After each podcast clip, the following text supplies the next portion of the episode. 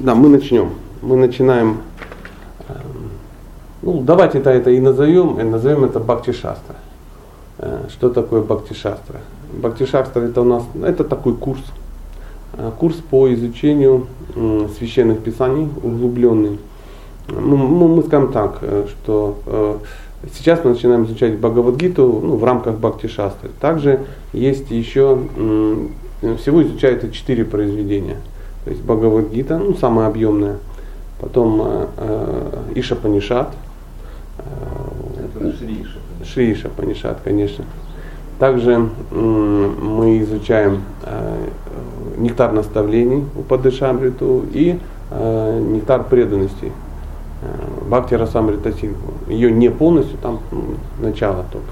Э, можно сказать, что с э, Упадышамритой и Э, э, Иша Панишат, мы эм, уже разбирались. Была такая акция. В принципе, в принципе, э, то, о чем мы говорили, оно ну, близко к тому. Ну, оно было адаптировано к общественной лекции, скажем так, к общественной встрече, но тем, тем не менее. Это не значит, что мы больше не будем проходить, но э, настолько обширна, что пока мы туда доберемся. То есть реально это Э, курс ну, в храме где-то на два года рассчитанный. Если это все сжать, да, то это в полгода, ой, в три месяца можно сделать. Но ну, мы так не сожмем, очевидно.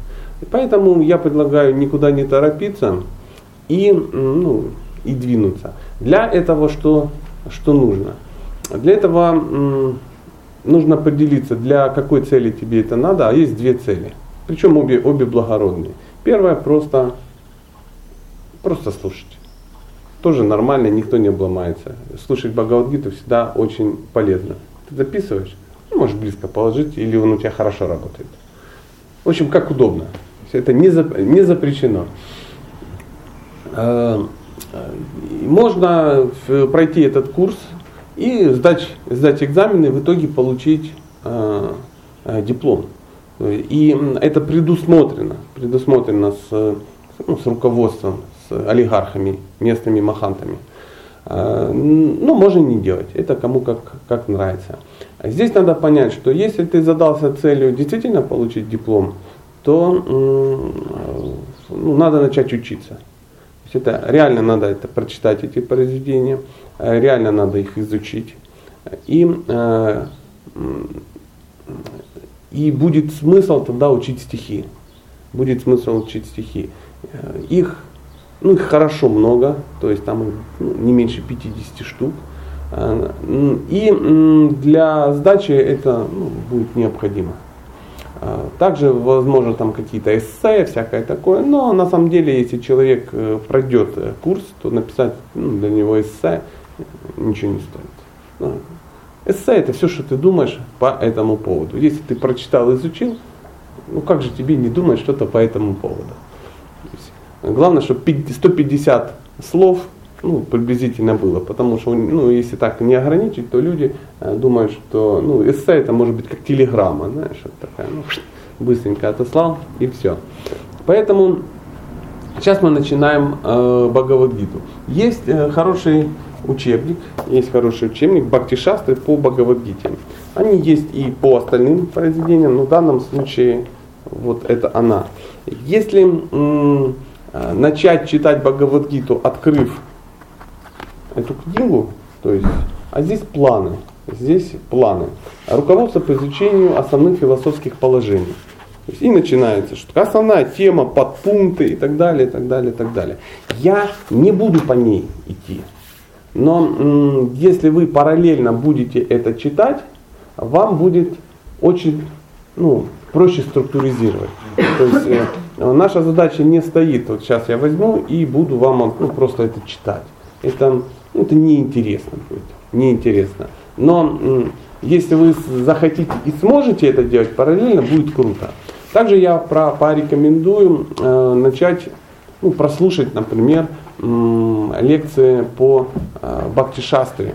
Ну, я, я, например, мне очень ну, вдохновляет Госвами Махарадж по этому поводу. Ну, если найти, ну, Бхакти так набираешь, где, ну, оно есть, оно везде есть. Это где-то 99 или 98 год он еще как бы вычитывал. И ну, в принципе этого достаточно, но есть еще варианты. Есть еще варианты, тоже можно посмотреть, потому что не он один читает их, но мне, например, очень понравилось. Если параллельно все это делать, а для этого ну, просто надо начать на это тратить немножко время, то шансов, что ты все это прочитаешь, изучишь, и потом придешь на экзамен и не сдашь, нету. Ну, такого не бывает. А, основная проблема это в менеджменте времени. То есть э, информация, она в принципе доступна. А, не сложно по большому счету. Запомнить может даже слепоглухонемой. Другое дело, что есть один враг всего, это ум, который тебя что? Ну, разведет. А разведет каким образом? Он скажет, ты не тянешь. Второе, оно тебе надо. А, третье, ты же еще не получаешь вторую инициацию. Вот когда буду получать, вот тогда и сдам. А, четвертое, и без этого живут. Пятое, шестое, седьмое. Ну, вот он каждому найдет свой ключик и, и взлохматит. Поэтому единственное, с чем надо бороться, это со своим умом. То есть, это надо. Если эта же мысль сможет впечататься в голове, да, то тогда уже, ну, ну тогда это получится. То есть мне было надо. Я был в такой ситуации, что ну, мне надо было. И я первый год э, ну, отучился и получил таки свою нужную инициацию, потому что э, в, в условиях написано, что если человек успешно как бы обучается, это, ну, это минимальное уже как бы эм, условие. И потом получив, я продолжал учиться, и мне это было ну, достаточно сложно сделать, то ум мне рассказывал все эти вещи так, что и единственное, почему я остался, потому что я уже получил, ну, то есть я уже взял кредит, то есть я получил свою инициацию, мне было просто неудобно, ну, перед людьми, которые... И все равно он меня развел. Я не пошел на экзамен даже. Ну, прикинь, человек с такой башкой, и все равно он меня развел. И я уехал в какое-то место и понял, что я сдавать экзамены не буду. Но случилось чудо, экзамен перенесли на то время, когда я был таки дома, и я, ну, я пришел на экзамен, ну и сдал. Сдал и был счастлив. И потом, для чего вам рассказываю эту жалостливую историю? Для того, что он всех разводит. То есть не надо думать, что это только у меня проблемы, я, я девушка, у меня беспокойство ума. Он разводит всех. У меня есть эти книги, если вам будет интересно, вы можете их э, ну, вырвать, получить. То есть это опять же ничего не стоит. Ну, вы можете что-то как бы ну, э, за погрузочно-разгрузочные работы, за контрабанду через границу, за то, что она такое тяжелое, что я чуть себе не порвал спину. Только лишь за это. Смотрите можете что-то бросить, я буду счастлив. И мы начнем. Все, теперь непосредственно к Бхагавадгите, э, попробуем ее двигать. Как, э, как это будет все происходить? Я буду стараться, ну единственное, что я смогу сделать, мы таки прочитаем тексты.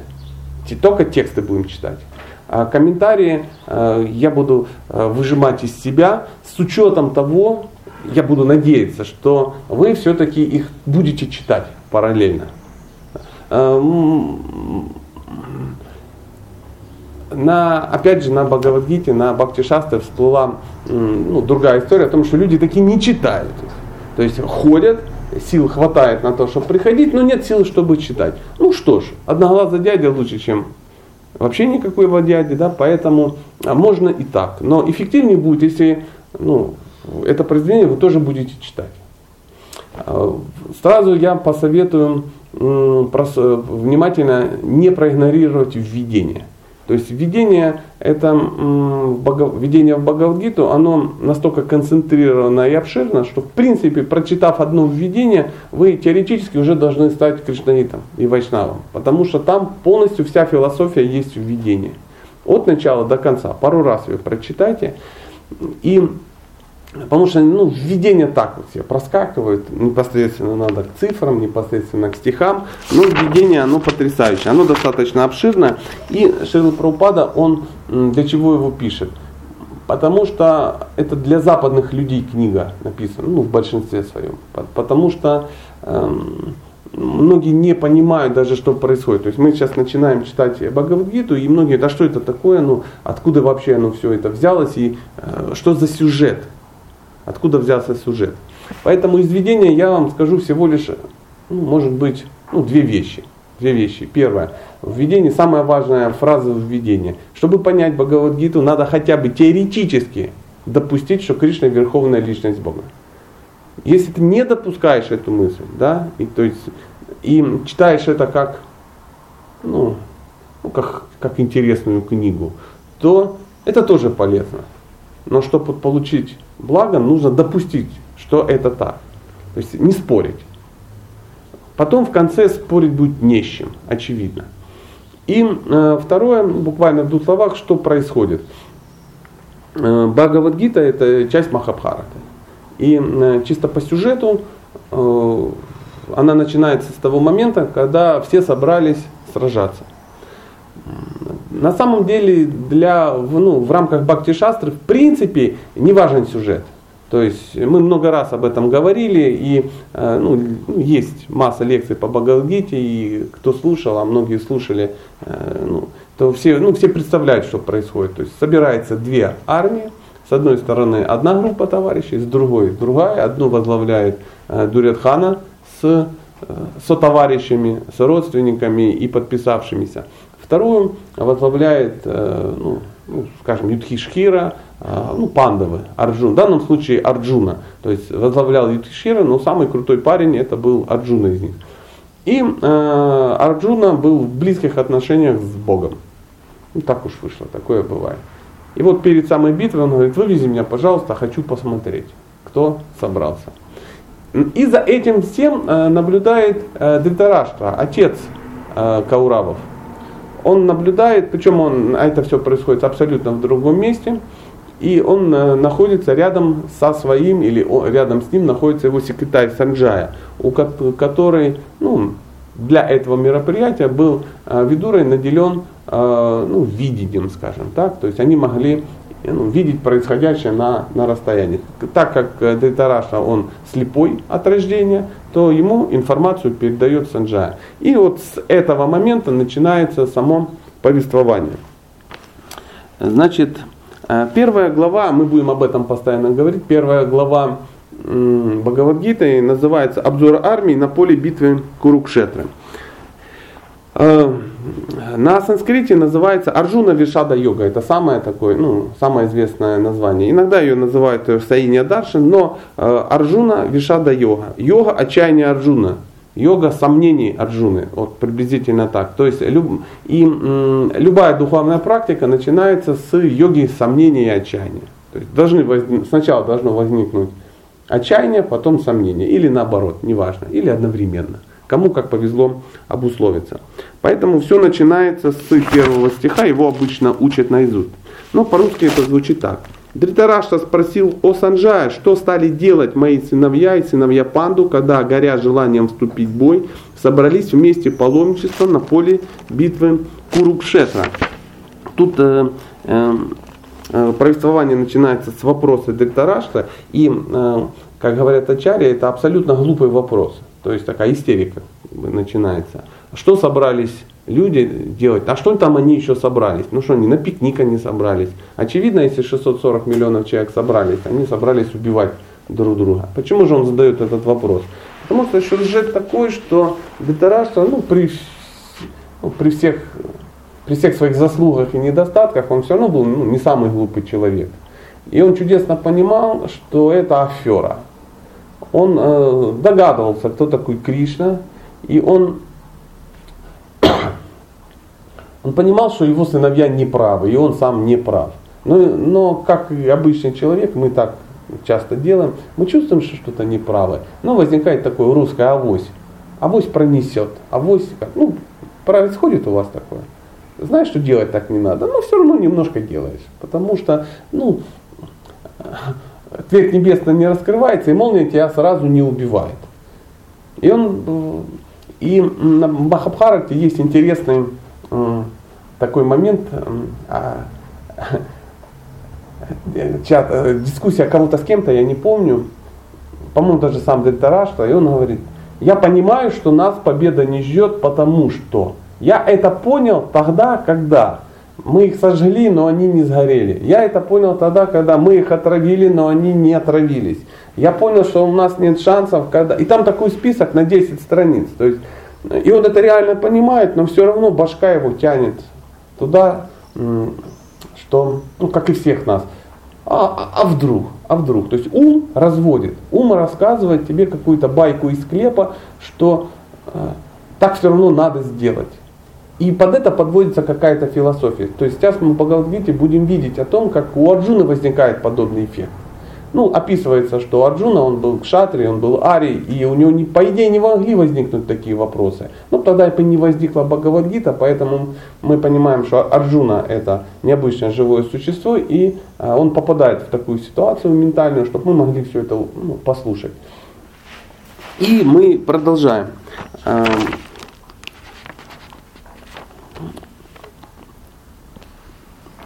Здесь второй стих звучит так. Санджай сказал, оглядев боевые порядки армии сыновей Панду, царь Дуйратхана подошел к своему учителю и произнес такие слова. Эм, вы будете, изучая, а вы будете, я чувствую, изучать, ну, э, какой смысл не изучать, э, когда будете читать эту книжицу, вы сразу ну, увидите массу нюансов. То есть вы будете обращать внимание на нюансы, э, а эти нюансы вам будут подсказывать. Обратите внимание. Ну, например, как это звучит. Вот эм, в, в первом стихе, э, во втором четверостичии есть слово юют савага, который переводится как эм, желающие вступить в бой. И э, это напоминает нам о том персонаже, которого звали Ююцу. То есть это один из братьев э, Кауравов, который, желающий вступить в бой, он желал вступить в бой, и имя у него соответствующее, да, но он сделал свой правильный выбор. То есть э, перед самой битвой э, сказали, все уверены, что заняли ну, правильные углы на ринге. Все сказали, да, конечно. И он сказал, да что да, конечно. Да не да встал и перешел на другую сторону. Это вообще всех травмировало, потому что один из братьев, он тут он взял это и сделал. То есть, и он такой, как помните, вчера Елена Сергеевна, Сергеевна говорила, я не решительный, а этот решительный. Он понял, что-то надо в своей жизни менять что-то менять. Хотя по статусу, по статусу, ему очень сложно было что-то куда-то перейти, потому что ну, он член команды, он член общества, у него все ну, накатано, да, он находится на стороне своих братьев, то есть по понятиям он находится там, где надо. Но сердце ему подсказывает, что он неправильно делает. И он берет, делает этот выбор. Просто переходит на другую сторону. Ничего не меняется. Главное, он продолжит делать то же самое. Заметьте, ничего не изменилось. Он также махал, также рубал. Просто он стоял с другой стороны. И все. А в, во втором стихе будет эм, такое интересное слово, нам обратят, внимание, ну, обратят, нам обратят на это внимание. Раджа ватчанам абравит, такое последнее четверостище, и переводится как Раджа царь, а ватчанам абравит речь произнес. И тут э, обратить надо будет внимание на слово царь. То есть э, э, Дурятхану называют царем, но он не царь. И кто читал Махабхару, то он чудесно понимает, что он не царь. И, э, и когда ему, ну, его называют царем, это такая, ну это лажа на самом деле. Лажа. То есть Санджая, он говорит ду, Дритараши, что царь Дурятхан, и мы чудесно понимаем, что это ну, такая, политические такие игры. То есть говорится о том, что э, царь, он владеет какими-то науками э, обхода каких-то, как это называется, как дипломатии, да, дипломатии. И сейчас э, Дуретхана насчет дипломатировать. И э, Ватчанам Абравит переводится как речь произнес. Но санскрит такой, такой интересный язык, э, что ну, знатоки санскрита говорят, что эта же фраза звучит как пустая болтовня. То есть царь просто погнал пургу. Так вот приблизительно можно перенести. То есть царь в кавычках погнал пургу. И все мудрые люди понимают, о, смотри, погнал пургу. И Санджая понимает, что он погнал пургу. Но э, он говорит, царь э, Дурятхана подошел к своему учителю и произнес такие слова. Кому он это говорит? Кому он это говорит? Продолжаем. Взгляни, учитель, на огромную армию сыновей панду, которую так искусно построил твой одаренный ученик, сын Драупады. Он обращается, Дурятхан обращается к Дроне. Дрона является наставником, их наставником, плюс учителем воин, воинского искусства. И э, э, совершается первая, ну может быть не первая, но в книге первая ошибка в Бхагавадгите, которую совершает Дурятхана. Он оскорбляет Дрону. Про, про, про, каким образом? Он говорит, обрати внимание, как искусно построил армию твой ученик. И речь идет о э, Дурятхане, Дриштадюмне. Дриштадюмна тоже был учеником э, Дроны, и он выступает на той стороне. И он ему напоминает, что э, Дриштадюмна, он родился для одной цели, то есть он родился в результате жертвоприношения он был э, братом э, Драупади, да? Я не ошибаюсь? Да. да. И Драупади, она тоже в результате жертвоприношения появилась. А Дришадюмна как побочный эффект еще появился. То есть э, все умонастроение направленное на то, чтобы убить дрону, в, было сконцентрировано в Дриштадюме. То есть царь Драупада, он в какой-то момент там случилась история, вы наверняка ее знаете, но тем не менее. Э, Драупада и э, Дрона, они, ну, были, они учились вместе, они были друзьями. Но в какой-то момент, когда подросли, то Драупада обидел э, Дрону, сказав, что ну, я не могу с тобой дружить, потому что ты никто. То есть я там крутой кшатри, а ты бедный браман.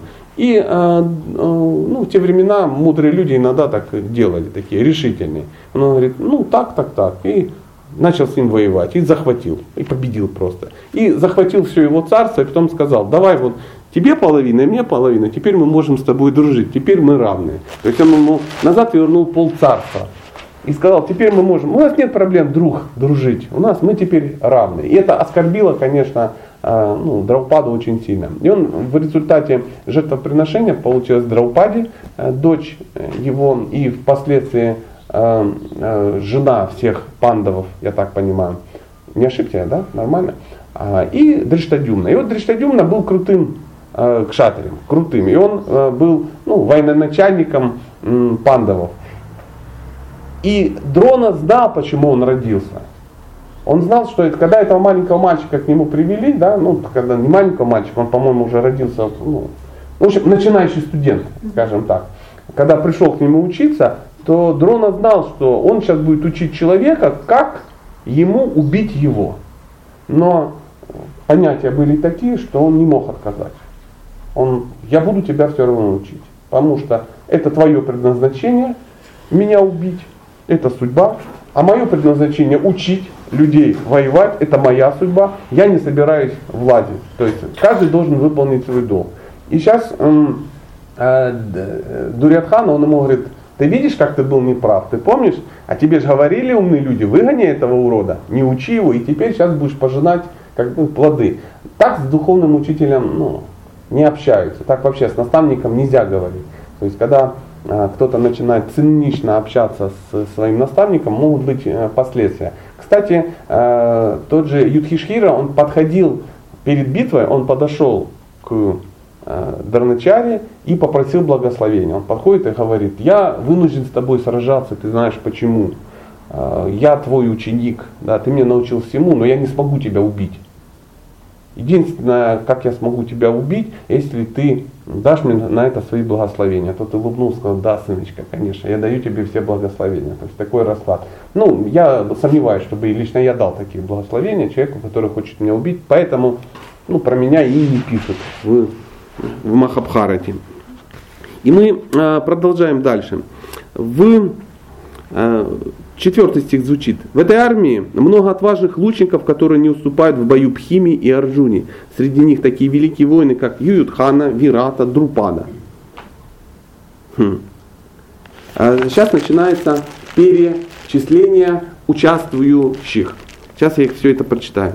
А, на их стороне великие храбрецы и могучие воины э, Триштакету, Чекитана, Кашираджа, Пуруджит, Кунтибоджа, Шайбия. С ними могучий Юдхаманию, грозный Уттамауджа, а также сын Субхадры и сыновья Драупади. Все они великие воины, владеющие искусством боя на колеснице. Среди них такие не...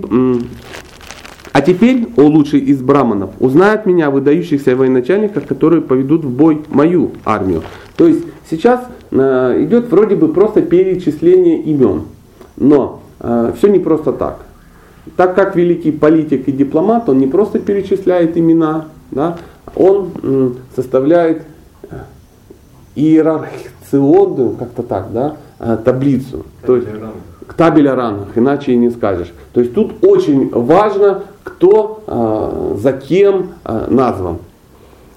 И э, говорится, что он был ну, очень, ну, он был уникальным политиком, да, он был крутым организатором, он ну, мог это все сделать. То есть как э, был хорошим царем на самом деле. То есть и это не значит, что там голодали у него его, ну, как, граждане страны и тому подобное. Нет, у него был один минус.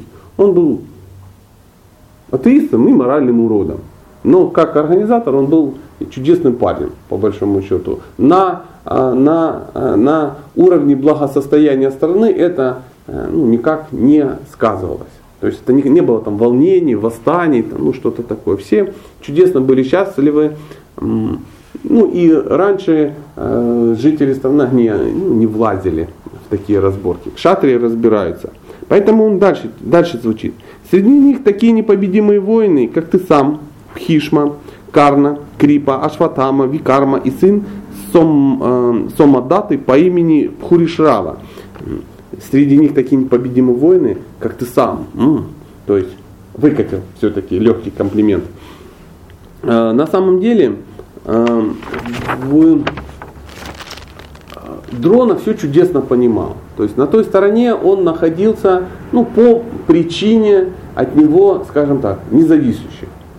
Э, некоторые осуждают дрону за то, что он находится с той стороны. А как же он, ну, неужели дрона, пхишва, они же мудрые люди, почему они сражаются на стороне уродов, скажем так. Но одно из объяснений мне очень понравилось. Он понимал, что э, это игра Бога. То есть он понимал, кто здесь, ну, для чего здесь все собрались. И ему как-то кто-то сказал, что если тебя не будет на той стороне, то э, Дурятхана никогда не решится на войну. А она нужна, по большому счету. Поэтому он находился с той стороны. И когда вот это он смотрел на вот этот, ну, как молодой человек его разводит, он все чудесно понимал, он ничего не говорил. Он его просто слушал, так, знаете, как взрослый, поживший человек смотрит на пионера. Говорит, ну, ну, ну, ну да, сыночка, давай, давай, продолжай, перечисляй. В наших рядах много других героев, готовых отдать за меня свою жизнь. Все они владеют разнообразными видами оружия и опытны в ведении, в ведении боя. Э, вы будете читать э, признаки, по которым э, кауравы были обречены. Один из них это всякие лингвистические штучки. Дело в том, что богиня Сарасвати, она постоянно на язык попадает, да, и языком может, ну, ну, богиня знания, то есть богиня красноречия. То есть человек что-то говорит, оно вроде как бы красноречиво и красиво, но оно начинает иметь какой-то э, двойной эффект. Знаешь, вот ляпнул, вроде все хорошо, но ляпнул. И вот э, э сейчас опять ляпнул. Он говорит, мы крутые, мы победим, нас много, э, это ж ничего не значит. Посмотри, сколько людей готовых за меня умереть. И все такие, а все так смотрят, говорят, в принципе, никто и не собирается умереть. Все же хотели жить, остаться ну, живыми. Знаешь, Друзья, вперед, мы победим и все умрем. И все так понимают, опа, ну, ляпнул, случайно ляпнул. Наши силы неизмеримы, а наша армия надежно защищена дедом Пхишмой, тогда как силы пандавов, которые тщательно э, обороняет Пхима, ограничены. Ограничены.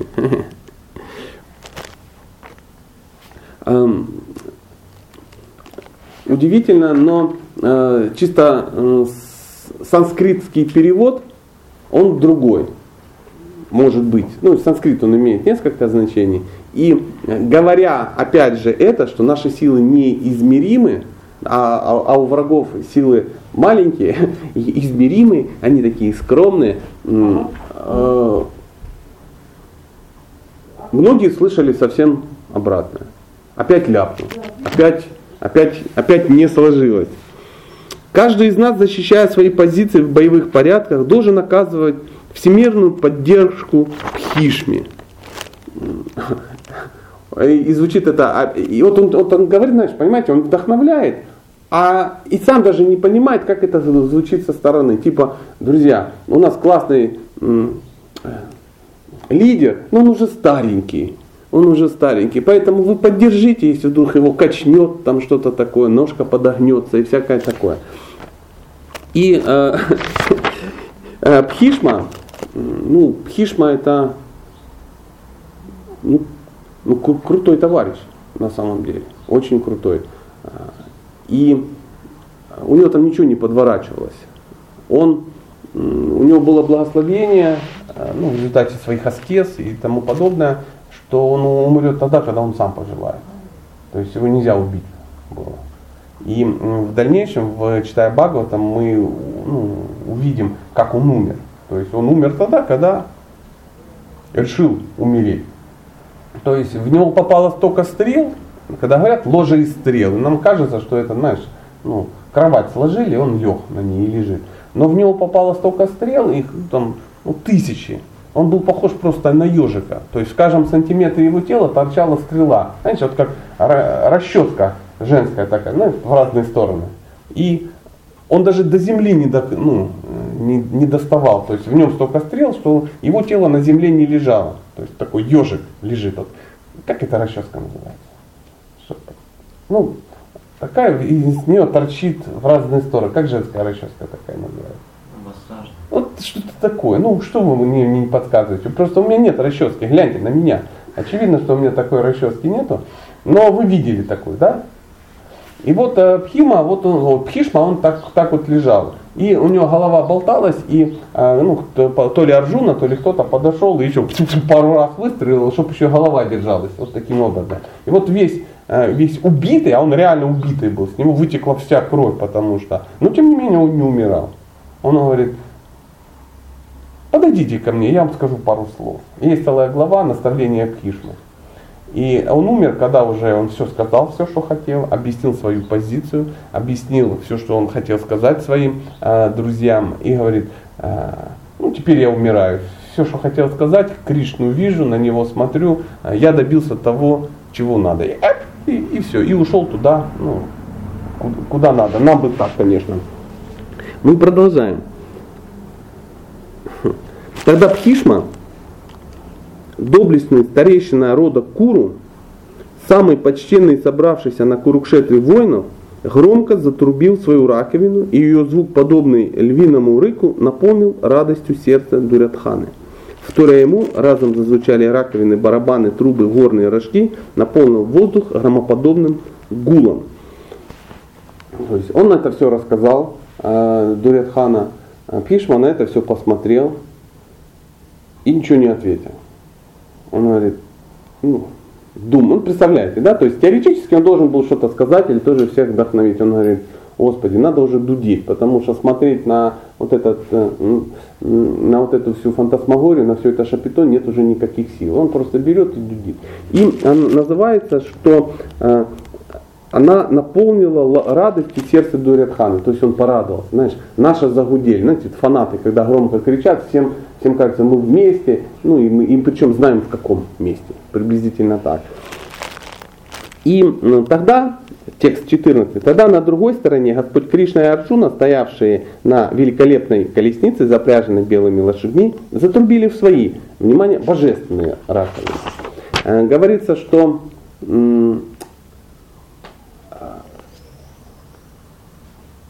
Сейчас мы прочитаем, что случилось. Господь Кришна затрубил в свою раковину, панчаджанию, Аджуна в свою девадату, э, ненасытный Пхима, славный своими богатырскими подвигами, затрубил свою огромную раковину, раковину Паундру. Дальше у нас царь Юдхишхира, сын Кунти, затрубил свою раковину, Анантавиджаю, а Накула и Сахадева в раковины Сугошу и Мани Пушпаку. Великий лучник царь Каши, великий воин Шикханди, Дриштадюмна, Вирата, непобедимый Сатьяки, Друпада, сыновья Драупади и другие воины, такие как могучие руки сын Супадры, о Господь, тоже затрубили, о Государь, тоже затрубили каждый в свою раковину. Громовые звуки их раковин слились в непрерывный гул, оглашая небо и землю, они заставили содрогнуться сердца сыновей Дритарашта. А, говорят, что а, после битвы, на, в которой участвовало 640 миллионов человек, а, погибли все, и осталось там, по-моему, там 7 человек, что-то такое. И говорится, что остались только те, чьи раковины были названы по именам. То есть все чудесно понимали, ну, и, и, и ну, чем все закончится. То есть у каждого ну, все ну, в этом мире предопреде, ну, предопределено. Приблизительно, приблизительно так. Сейчас мы говорим, и есть какой-то, какой-то сюжет, небольшой. В принципе, сюжет заканчивается в первой главе. Дальше сюжета не будет. Дальше будет философия. Пока просто ну, вводящая такая, ну, такая глава. Об, обзор армии на, на поле битвы Курукшета. И все вот эти ну, маленькие нюансики, они по большому счету нужны только к одному. А, ну, только для того, чтобы подвести э, к одной мысли, что это, это спектакль, который устроил Кришна. Он специально долго всех собирал на корабле, знаете, да, это анекдот. То есть это все не случайно, специально долго собирал, чтобы что-то объяснить. Потом, а, дальше объясняя Арджуне э, философию, он будет говорить, что мы с тобой э, много раз уже встречались. Я помню все наши встречи, ты, ты нет. А Арджуна это вечный слушатель, это вечный спутник Кришны, который одно из его служений это постоянно выслушивать Бхагавадгиту. То есть и всегда он такой, Боже, знаете, всегда как первый раз. А, у меня руки задрожали, опять все упало, а, лук вывалился и тому подобное. А может пойти домой, а может никого не убивать. Он говорит, и Кришна говорит, ну вот. Кстати, что тебе расскажу? Сейчас расскажу тебе вещи, а, которые ну, ты никогда не слышал. О, говори Господь. И он ему опять рассказывает. Опять рассказывает то же самое. Когда за, затрубили в раковины э, пандавы, не просто у них наполнили сердца э, смелостью. Говорится о том, что врага, враги содрогнулись. Чтобы враги содрогнулись, должно быть что-то страшное. Я не знаю, как это звучало. Я не представляю, я слышал раковины только во время пуш, там что-то загудело. Это, ну, не, у меня ничего не содрогается, мне как бы не страшно. Э, но, но видимо, они звучали так, что ну, как стало страшно, стало страшно. Тогда, тогда Арджуна, сын Панду, восседающий на колеснице, который украшал флаг с, изображением Ханумана, вскинул свой лук и приготовился стрелять. Внимание, то есть он уже поднял лук и натянул. Вот что значит приготовился стрелять. Но, взглянув на сыновей Дритарашты, выстроившись в боевые колонны, о царь, Арджуна обратился к Господу Кришне с такими словами. То есть в этот момент Арджуна замежевался. А, ну почему? Ну потому что так бы все было. Все собрались, началась стрельба и сразу перешли ну, к описанию, кто кого убил, каким образом. Но Багалгиту-то надо было рассказать. Арджуна сказал, он непогрешимый, прошу тебя, выведи вперед мою колесницу и поставь ее между двумя армиями, чтобы я мог увидеть тех, кто пришел сюда, желая сразиться с нами, и с кем мне предстоит сойтись в этой великой битве. Позволь мне взглянуть на тех, кто собирается сражаться с нами ради того, чтобы угодить злонравному сыну Дритарашта. Это, ну, это такое первое сомнение Арджуны. То есть он так никогда не делал. В обычном битве уже все ясно. То есть если все собрали, все начинают воевать. То есть трубы э, горные, как они, гудки, э, как, как, раковины уже прозвучали. Это то же самое, как вышли два боксера уже таких натянутых по грудь трусах, в перчатки, с капами во рту. И им уже все объяснили, их стукнули в горн. И вот они стали в стоечку, остается только начать бить в морду друг другу. И потом один из них опускает руки, поворачивается, говорит, ты знаешь, что там меня как бы терзают смутные сомнения. Есть ли смысл убить этого уважаемого человека по лицу? Ведь это может же синяк у него случиться. То есть это ненормальное поведение для, а, ну, для кшатри. Кшатри так не поступали. Говорят, что в нашей жизни так бывает. Если вы видите, что там ну, с вами что-то происходит, ну, выпадающее из нормальных рамок, да, или с вами кто-то поступает ну, странным образом, то есть так не должен поступать, то знаете, всегда за этим стоит Кришна. Всегда. Если, например, ваш знакомый говорит тебе какие-то гадости, которые он никогда не говорил, это какой-то урок Кришна притащил. С вами происходят какие-то события, которые ну, не должны происходить.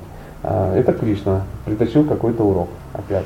Если э, твоя жена э, отвечает тебе неадекватно, так как ты, ну, так как ты привык, это Кришна притащил какой-то урок. Если э, твой работодатель говорит тебе какие-то неадекватные вещи, говорит, пошел вон с работы, ты больше у меня не работаешь, а ты этого в принципе не знаешь, это Кришна притащил тебе какой-то урок. То есть э, в данном случае ситуация такая, Арджуна поступает странно. Это Кришна притащил нам какой-то урок. Позволь взглянуть. Зачем это вообще взглянуть? Это не было таких традиций. Пойти посмотреть, кого ты собрался грохнуть. Это странно. Это странно. Санджая сказал, о могучий, о потомок Бараты. В ответ на просьбу Арджуны Господь Кришна вывел вперед его чудесную колесницу и поставил ее между двумя армиями. Я вам еще ну, вас попрошу обратить внимание, когда вы будете э, ну, перечитывать. Э, там обращайте, обращайте внимание на имена, которыми они обращаются друг к другу. Это тоже очень важно. Ну, в данном случае э, Э, несколько, несколько имен всплыли. Например, Кришну называют Хришикешей, а Арджуну называют Гудакешей. И э, Хришикеша это, как переводится Хришикеша? Да. Ну это да, это понятно, да, но пословно. Повелитель чувств. Повелитель чувств. Повелитель чувств.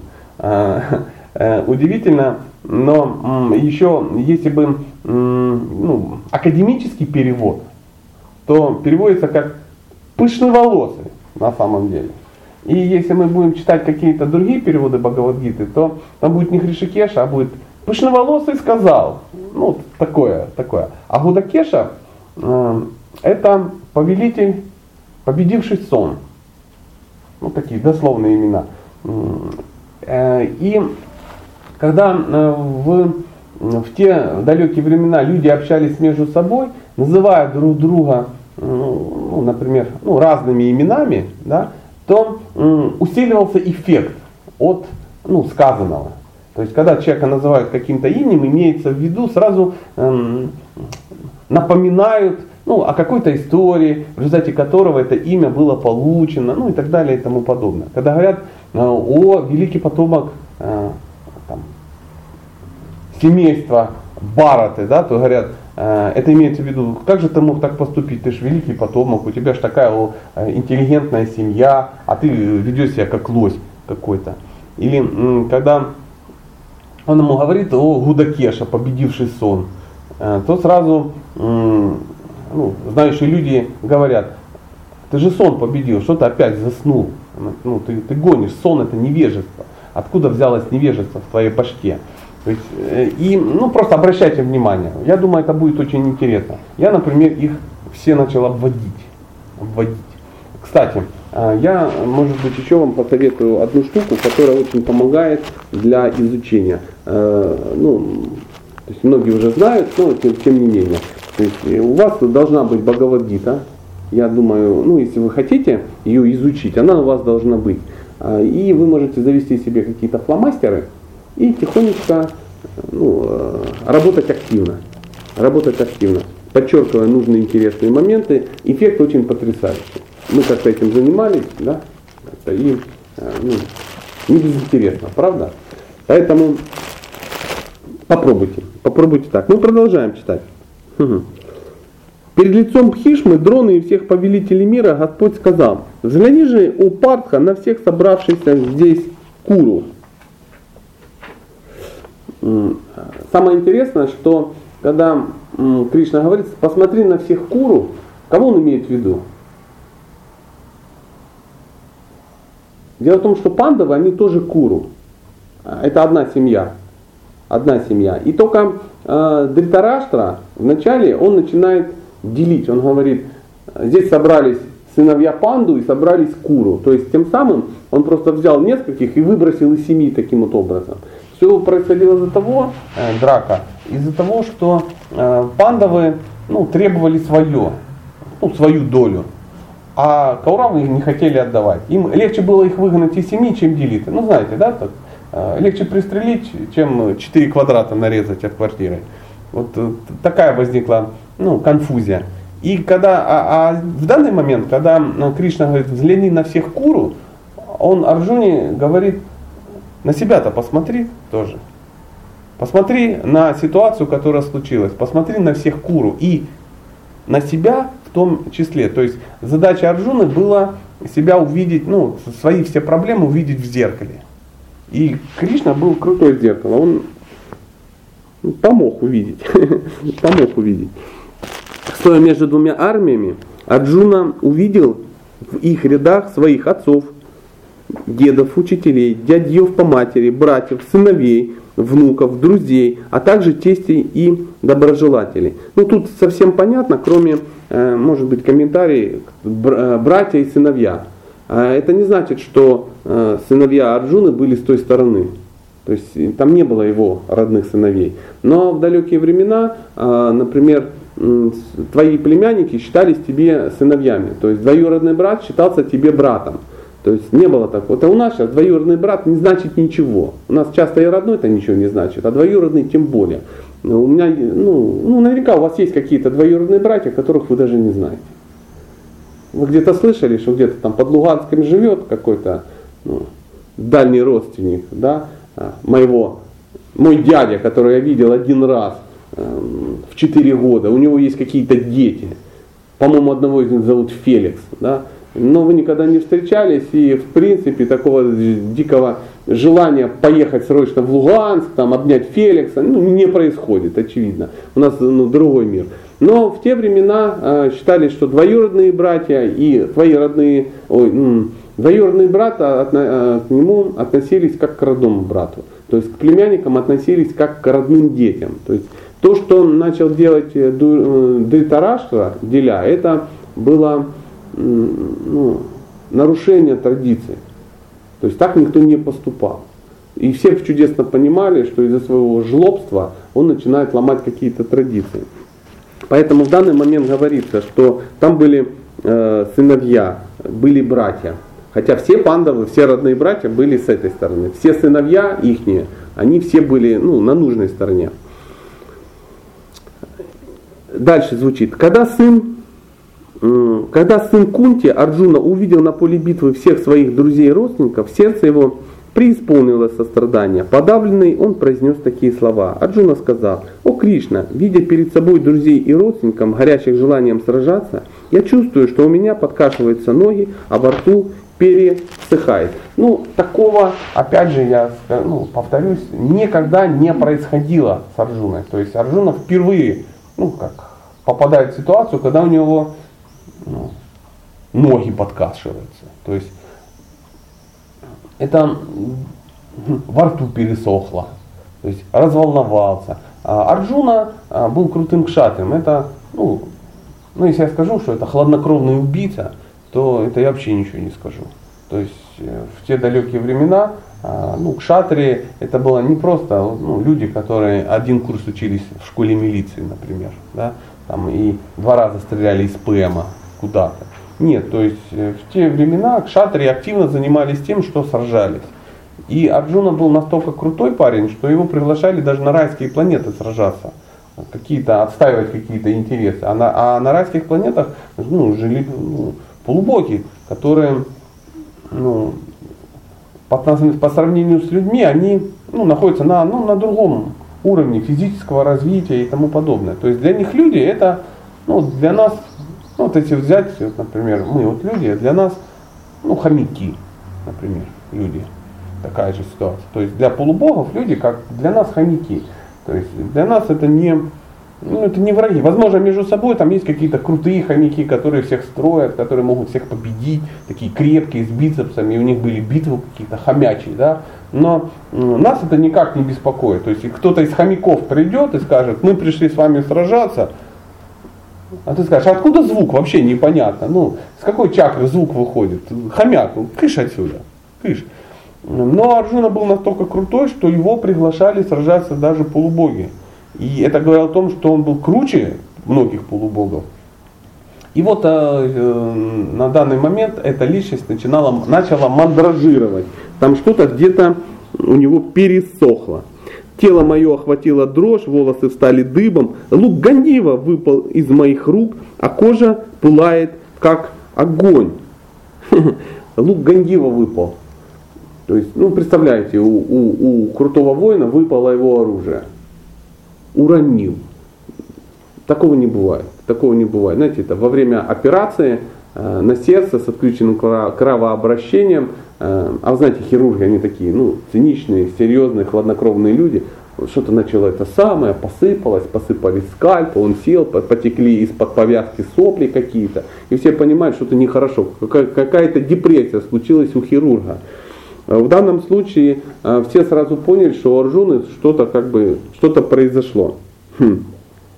Э, Шила Паупада сказал, что Арджуна это материалист номер один. Когда-то он Арджуну назвал. То есть, попадя в эту ситуацию, Арджуна э, стал материалистом номер один. Я более не в силах оставаться здесь. Память отказывает мне, и разум мой помутнился. Все, что я вижу, предвкушает одни лишь несчастья. О Кришна, сразивший демона Кеши. Одни несчастья. Удивительно. Я не понимаю, какое благо я получу, убив в этом сражении своих сородичей. Раньше понимал. Понимал, да, когда всех стрелял. А тут вспомнил о сородичах. Ни победа, ни царство, ни счастье, доставшееся такой ценой, не нужны мне, о Кришна. Э, речь идет о чем? А, Арджуна э, стал вести себя как человек. Дело в том, что у, у ариев а, ария это ну, не просто какие-то ребята, да. Ария это те, кто, у которых мозги заформатированы под священные писания. То есть они живут под священным писанием, они знают законы. Они знают, что такое хорошо, что такое плохо. Они э, ну, понимают, что такое душа и так далее и тому подобное. Они понимают, кто такой Бог. Иначе ну, арийское общество это богоцентрическое общество. И э, это было не просто верую, ну, мы веруем, что есть Бог. А какой? На Бог его знает. А, а где он? А не ясно. А какие у тебя отношения? А непонятно. Я верую и спасусь. Зачем тоже не ясно. И зачем в него веровать? Ну, потому что он мне помогает. Как помогает, тоже не ясно. Но у ариев не так было. То есть они Бога чувствовали в своей жизни 24 часа в сутки. И когда Арджуна говорит эти слова, все чудесно понимают, что он абсолютно лишен знания. У него нет знания никакого. Он ведет себя как материалист, как человек. Именно поэтому у него возникает вопрос, а зачем выполнять свой долг? У, у Ария не возникало вопроса, зачем выполнять свой долг, потому что это была основа общества. Все, у всех все было построено, все понимали, кто такой Бог, кто такой я и что такое твой долг. Твой долг это то, что твой Бог, которому ты поклоняешься, дал тебе как, ну, как деятельность. То есть ты участвуешь в процессе, ты участвуешь в божественном спектакле. И тебе э, даны какие-то качества, тебе даны таланты для того, чтобы ты мог ну, это делать. И вот он говорит, а я не понимаю, зачем я это делаю. То есть он сразу, его сознание опускается на уровень, на уровень животного. То есть только животные не понимают, для чего они находятся в этом мире и в чем их миссия. То есть, ну, они приходят сюда, чтобы есть, спать, размножаться, обороняться и умереть. Вот, приблизительно так.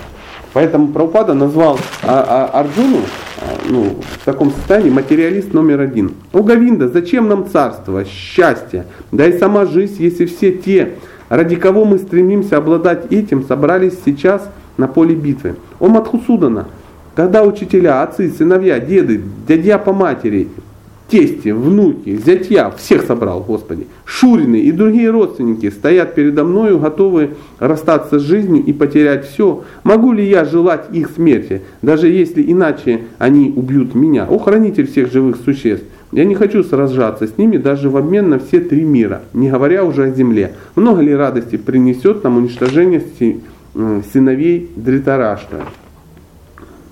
Убив тех, кто грозит нам сейчас войной, мы покроем себя грехом. Поэтому нам нельзя убивать сыновей Дритарашта и своих друзей. Чего мы добьемся этим, о Кришна, супруг богини удачи? Как может смерть родственников принести нам счастье?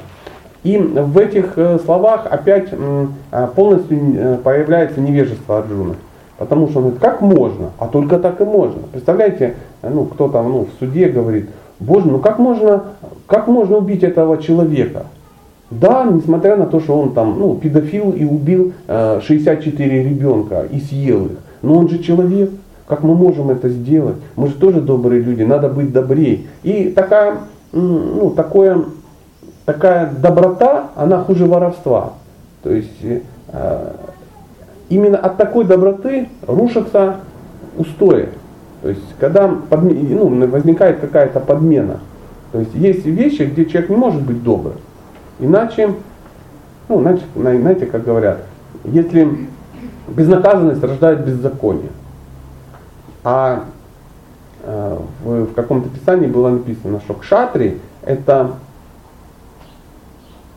это тот, кого должны бояться чтобы обычные люди могли нормально жить, в обществе должны быть те, кого надо бояться.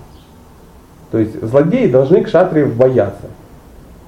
У нас ну, не так. Нам очень тяжело это как бы воспринять, но если мы представим какое-то абстрактное общество, в котором бы мы хотели жить, да, то в нем обязательно должны те быть, кого э, негодяи должны бояться. И если такая сила есть, то все могут жить спокойно.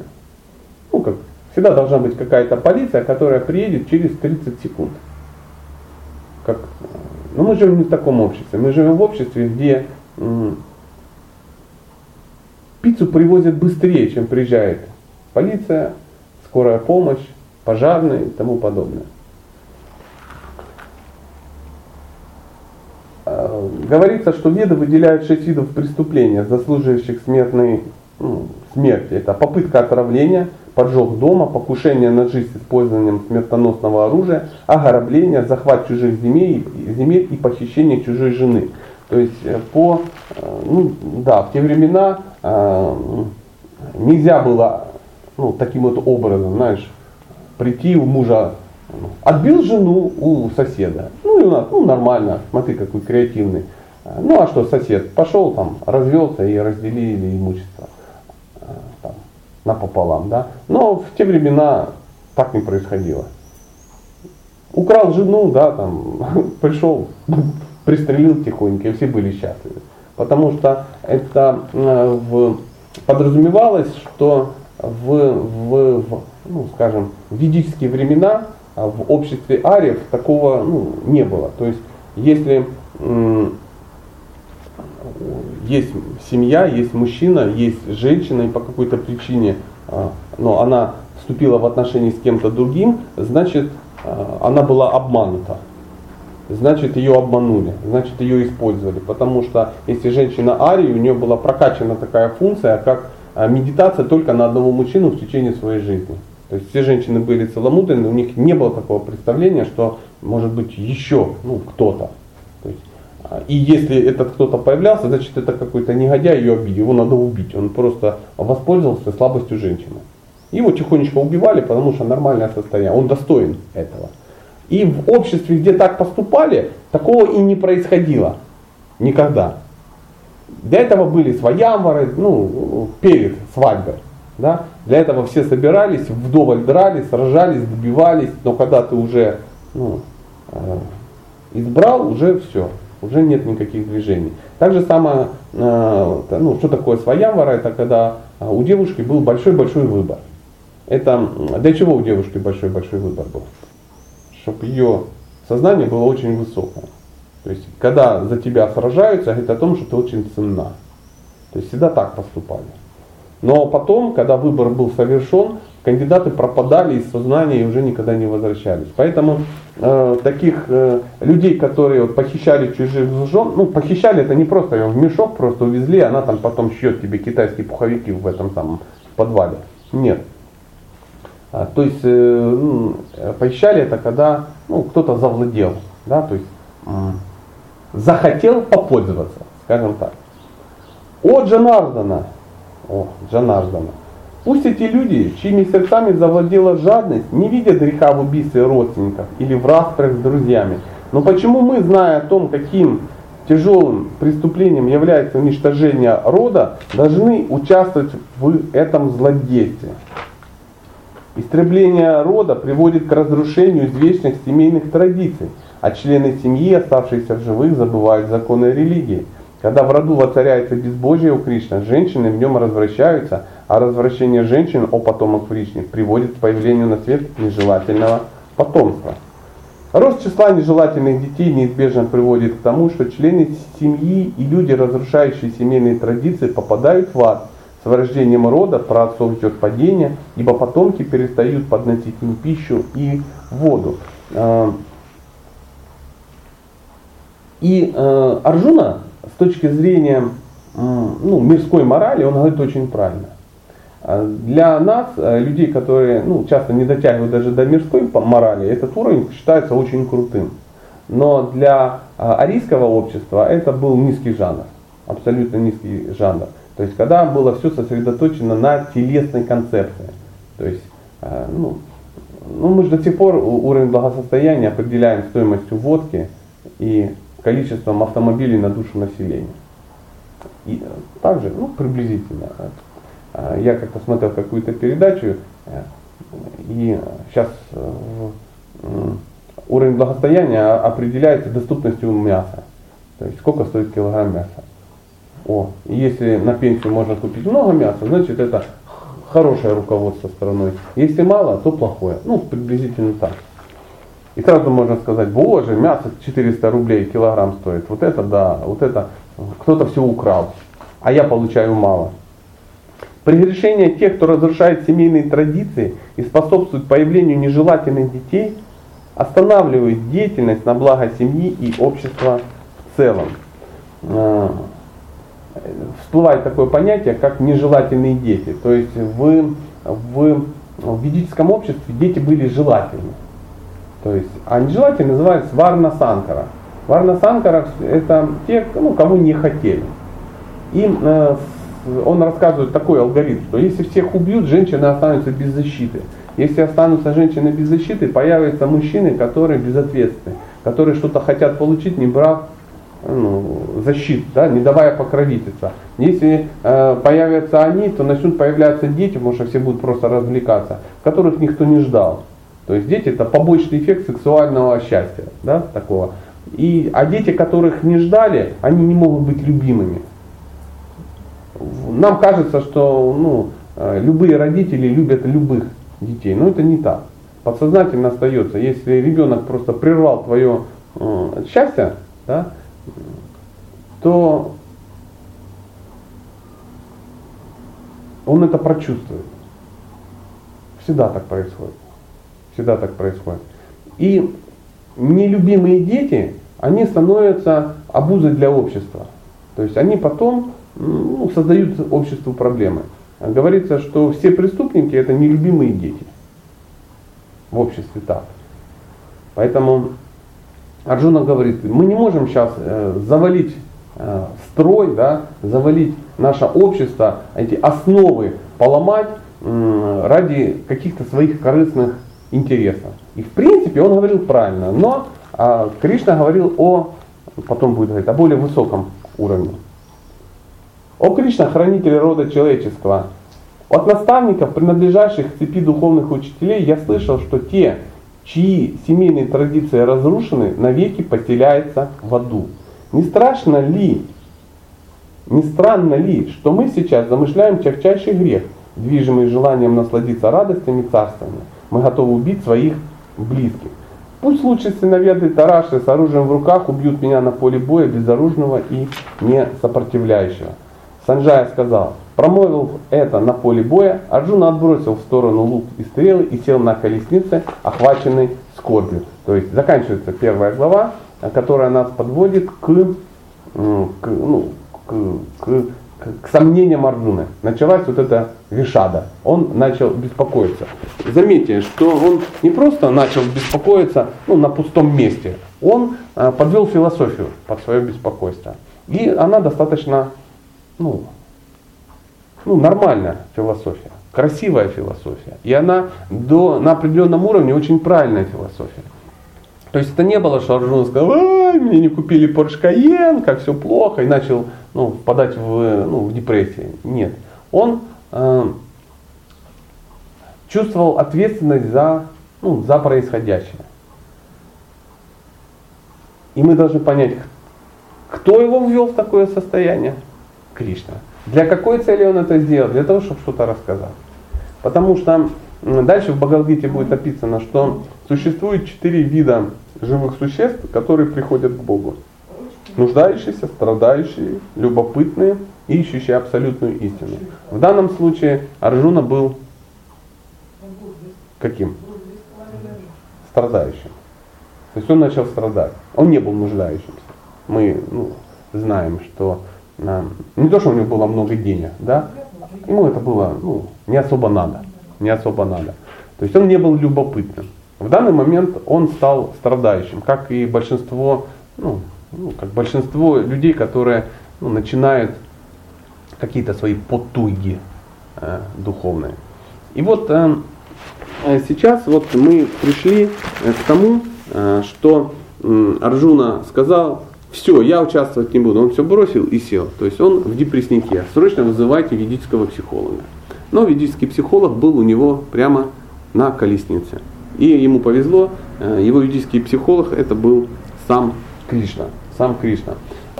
Эм, когда мы, э, ну, вы, вы посмотрите руководство по изучению основных философских положений Бхагавадгиты, то есть я вам сразу посоветую, как пользоваться этой книгой.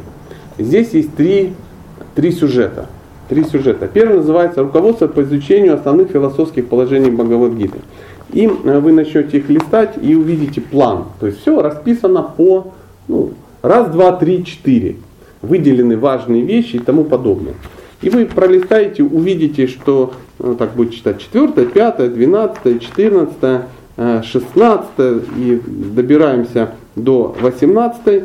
И дальше на странице 105, на странице 105 называется это краткий обзор глав Бхагавадгиты. Буквально, буквально это будет 10, 10 страниц. Каждая глава будет очень быстро ну, описывать сюжет. То есть, чтобы увидеть, когда мы читаем Бхагавадгиту и вообще Бхагаватам и тому подобное, мы его так недолго читаем, что мы сюжет не можем поймать. Сталкивались с этим? Начал о чем читать, погрузился в комментарии и забыл вообще сюжетную линию. У нас как-то была такая программа, помните, истории Бхагаватам, когда мы сам сюжет только проходили. И вот здесь краткий обзор глав Бхагавадгиты вам тоже будет очень интересно. Я вот рекомендую, прежде чем начать читать а, саму Бхагавадгиту, вы читаете краткий обзор, потом читаете руководство по изучению, а дальше начинаются тоже интересные вещи. Начинается конспект Бхагавадгиты, он уже тоже написан. И вы увидите, как оно все структуризировано. И вы сможете, э, ну, и прочитав конспект, идем дальше. Идем дальше. Есть еще одна очень интересная вещь. Она называется так, сейчас я вам скажу, на какой это странице. А, Багалгита, как она есть, в вопросах и ответах. На 161 странице. Здесь а, идут вопросы и ответы. Приблизительно так. Объясните, почему Бхагавдгита является совершенным теистическим писанием. Ответ. Первое. Бхагавдгита изошла из уст самого Верховного Господа, свободная от всех несовершенств. Второе. Бхагавдгита это воплощение Вишну. Третье. В Бхагавдгите есть все, что содержится в других шастрах, а также то, что нет нигде больше. Это, эти вопросы, эти вопросы, это те вопросы, которые вы будете на экзамене отвечать. Шанс сдать. А? Шанс сдать. Ша, да. На самом деле их надо просто прочитать и запомнить. То есть, если вы будете изучать и все время смотреть на эти вопросы, у вас э, очень легко это сделать. Очень легко. И здесь еще очень важно будет, что на вопросы, это все-таки философское произведение, и мы все философы. И если мы начнем на вопросы отвечать так, как нам кажется в этот момент, мы можем ответить не совсем точно, это мягко скажем. Поэтому на эти вопросы нужно отвечать так, как тебя спрашивают, да, как, как, как написано. В принципе, они не сложные и, ну, как говорится, даже э, зайца можно научиться, научить курить.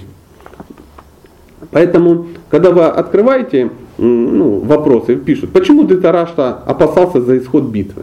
Ну, не надо говорить, ну, Дитарашта опасался, потому что и дальше начинаете э, вы, выжимать из своего ума свое видение. Да? И не, нет никакого смысла. У нас есть определенная парампора, и э, наши наставники уже сказали, из-за чего он опасался. Опасался он почему? Потому что понимал, что его дело неправое, и битва должна происходить на Курукшеты, в священном месте. Ну, в священном месте это говорит о том, что э, невозможно сделать какую-то гадость в священном месте. А он пытался сделать гадость в священном месте. И все. Поэтому э, Бхагавадгита называется Дхарме Кшитре, Курук Кшитре, то есть описано, э, что Курук Кшетра это священное место жертвоприношения. Там изначально, изначально ну, производились какие-то жертвоприношения. Ну это знаете, как ну, бухать в храме. Вот представьте, вы приходите в храм, да, э, сели там вот между Тулоси и Праупадой и достали 4 бутылки пива и бухаете. И надеетесь, что все будет хорошо. И вы сидите, пьете, и кто-то начинает опасаться. Он говорит, что-то как-то нехорошо, что-то чувствую какой-то дискомфорт. А кто-то заходит, да конечно дискомфорт, ты, ты, ты, где ты делаешь-то это, сумасшедший. То, вот это то же самое. А, на месте, в месте паломничества совершать такие как бы штуковины. Поэтому, конечно, Дритарашта опасался за исход битвы.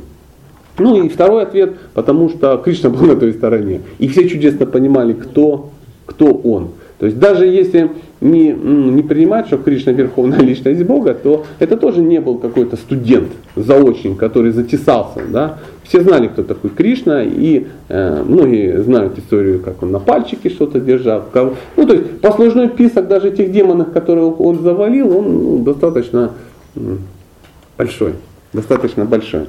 Поэтому э, будет четыре таких сюжета. И я хотел бы, чтобы э, вы эти четыре ну, сюжета э, перед, ну, просто прочитывали.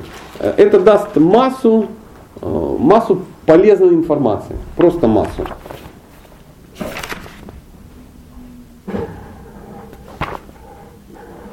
Что-то меня поволокло, но хотя, может быть, есть какие-то вопросы. Как, как, то есть, э, и мы можем что-то еще как-то обсудить. Первая глава нам э, далась, мы ее прочитали, и э,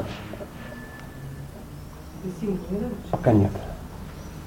Э, мы прошли первую главу, и даже если э, мы больше ничего делать не будем, мы в любом случае ее прочитаем. Заметьте, мы взяли уже прочитали первую главу, что круто, что круто. Пожалуйста, может быть какие-то есть вопросы? Что там со временем? Можно вопрос? Да. А вот обязательно прочитывать санскрит, шлоку санскрит, когда читаем? Да. Потому что мы же санскрит, по сути дела, плохо знаем. Вот, и будем плохо знать. его там не так. Ну да, а и никогда не узнаем, если как бы э, не начнем читать. А люди, которые написали, например, Прабхупада, он подозревал, что мы плохо знаем санскрит. И для меня для этого он написал. Он говорил, что а, если мы будем просто читать санскрит и пословный перевод, а, то со временем у нас будут откладываться ну, в голове какие-то термины, какие-то языки. То есть мы не будем говорить на санскрите, но мы начнем понимать, когда люди ну, потребляют санскритские термины.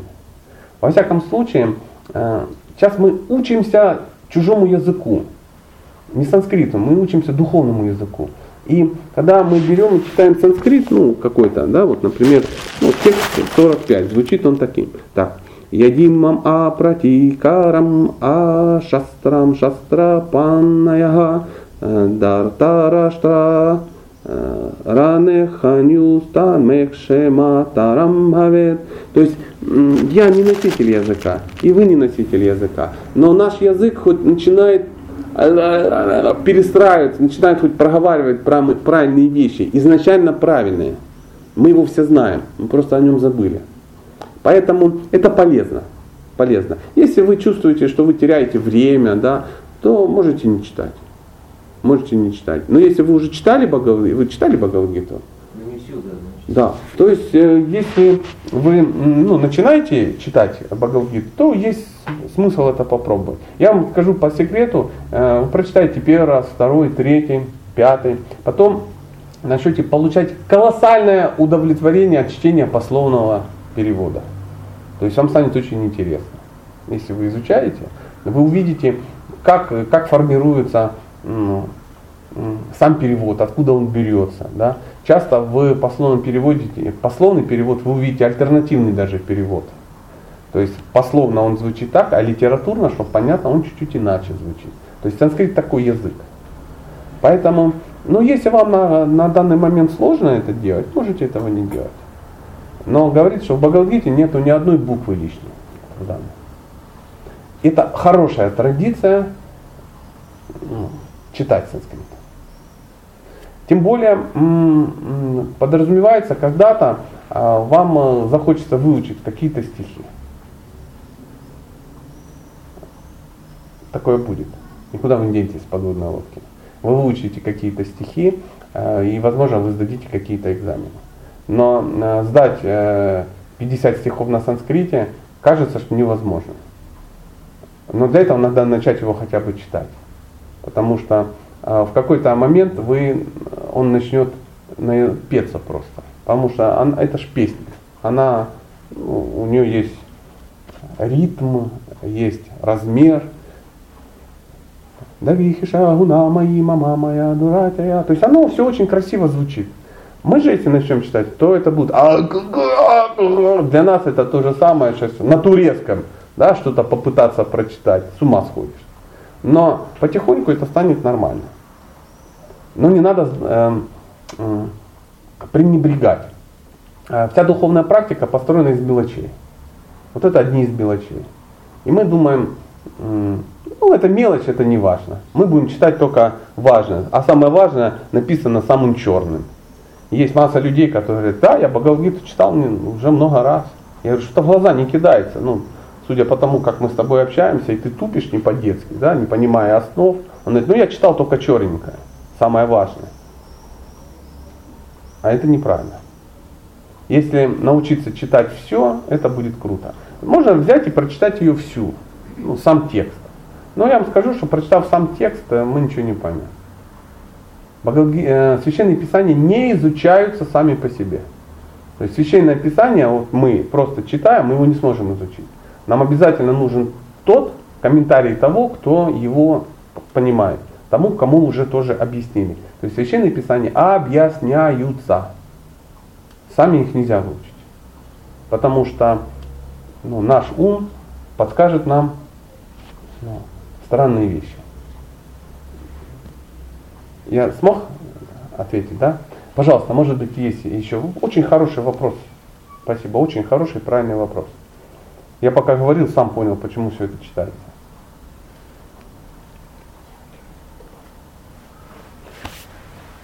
А мы будем сегодня второй главный или нет? Сегодня второй главный нет, не надо. Да, можно вопрос? Да, конечно. Почему вот вот стихи написано было в каком-то, что и доброжелатели тоже были с той стороны. Да, по что, ну, то есть доброжелатели те, которые желают ну, как бы добра, да? Ну, а почему же они тогда были с другой стороны? Ну, смотри, там были и, и дроны, и пхима, те, которые желали добра.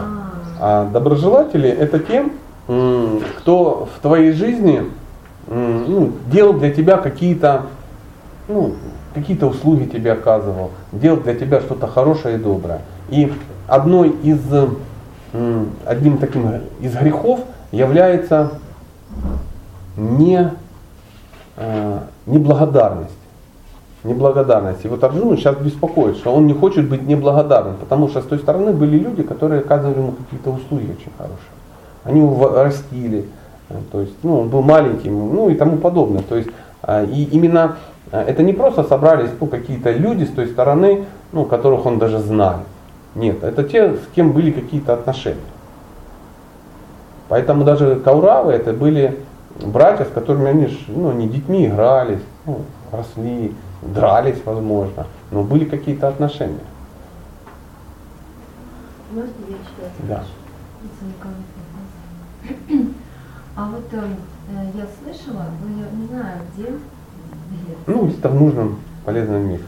что э, вот э, Бхишма и Дрона, они э, оставались, ну, одна как бы из причин, почему они оставались, не самое главное, наверное, Мгм. на той стороне, потому что они э, как бы зависели в материальном даже плане от э, вот, Дурьотханы, от того, что они жили вот там. э, и когда а, вот там была вот эта ситуация с Драупади, то Они тоже промолчали. да, они промолчали, а Говорила им, что м, якобы, ну, как я вас кормлю, там, и, то есть, э, молчи, ну, и вы должны молчать из этого. То есть они нарушили позицию Брама. То есть, как вот это прокомментировать? Прокомментировать? Ну так оно и есть. Так, а что, что тут комментировать? Так и есть. Это говорит о том, что когда э, человек находится у кого-то на, ну, на служении, да, у кого-то на зарплате, он вынужден э, ну, учитывать мнение работодателя. Именно поэтому Браман не может быть на зарплате. Браман должен быть на зарплате у Бога. И э, когда, поверьте, это очень, очень непростое умонастроение.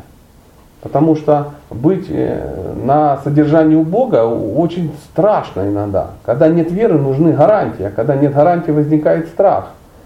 Поэтому все время предаваться Кришне, это, ну, это надо быть крутым преданным.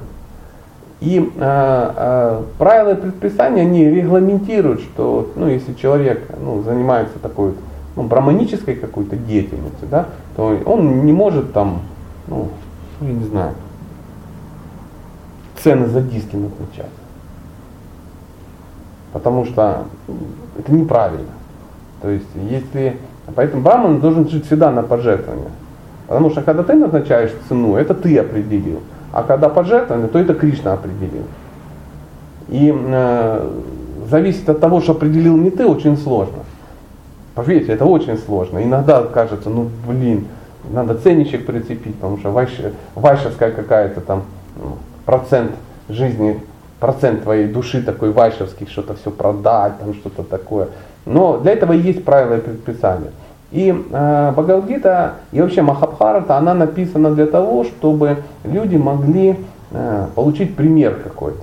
То есть Махабхарата не написано, что это, ну,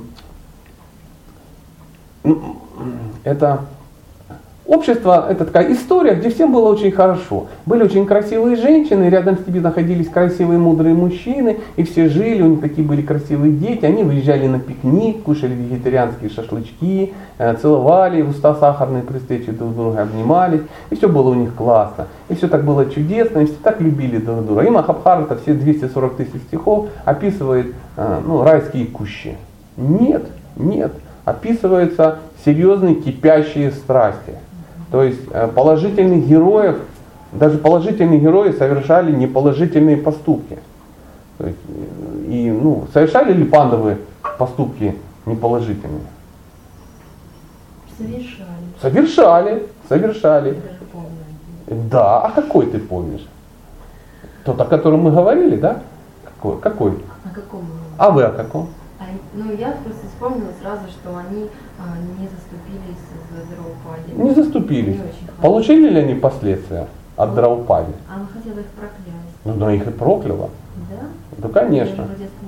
Ну, сам факт, что она распустила свои волосы и сказала, я буду ходить как проститутка, потому что я не замужняя женщина.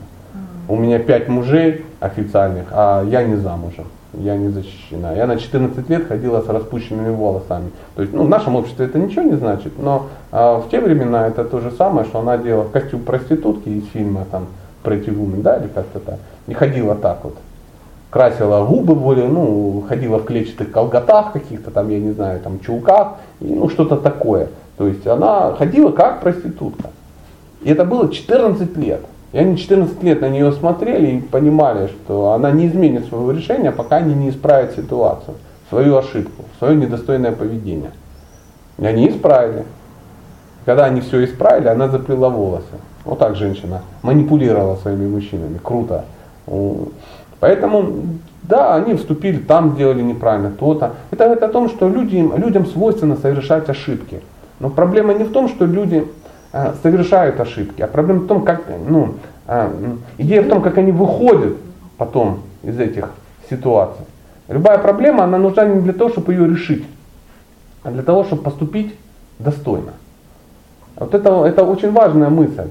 В ведические времена люди понимали, что проблема, которая приходит, это урок от Бога. И он не для того, чтобы убрать эту проблему, а для того, чтобы поступить достойно. Можно решить проблему, но недостойно. Если ты решил проблему недостойно, ничего не изменилось. Ты нажил кармические последствия, и проблема придет опять. Поэтому э, все совершали какие-то. И вот, у, вот, вот эти персонажи, о которых мы говорим, Дрона, Хишма, это великие ли, личности. И они тоже совершали ошибки в своей жизни. Они делали какие-то вещи неправильно. Они сидели и понимали, они на работе у царя. Царь так поступает, не на работе, но они выполняют такую функцию.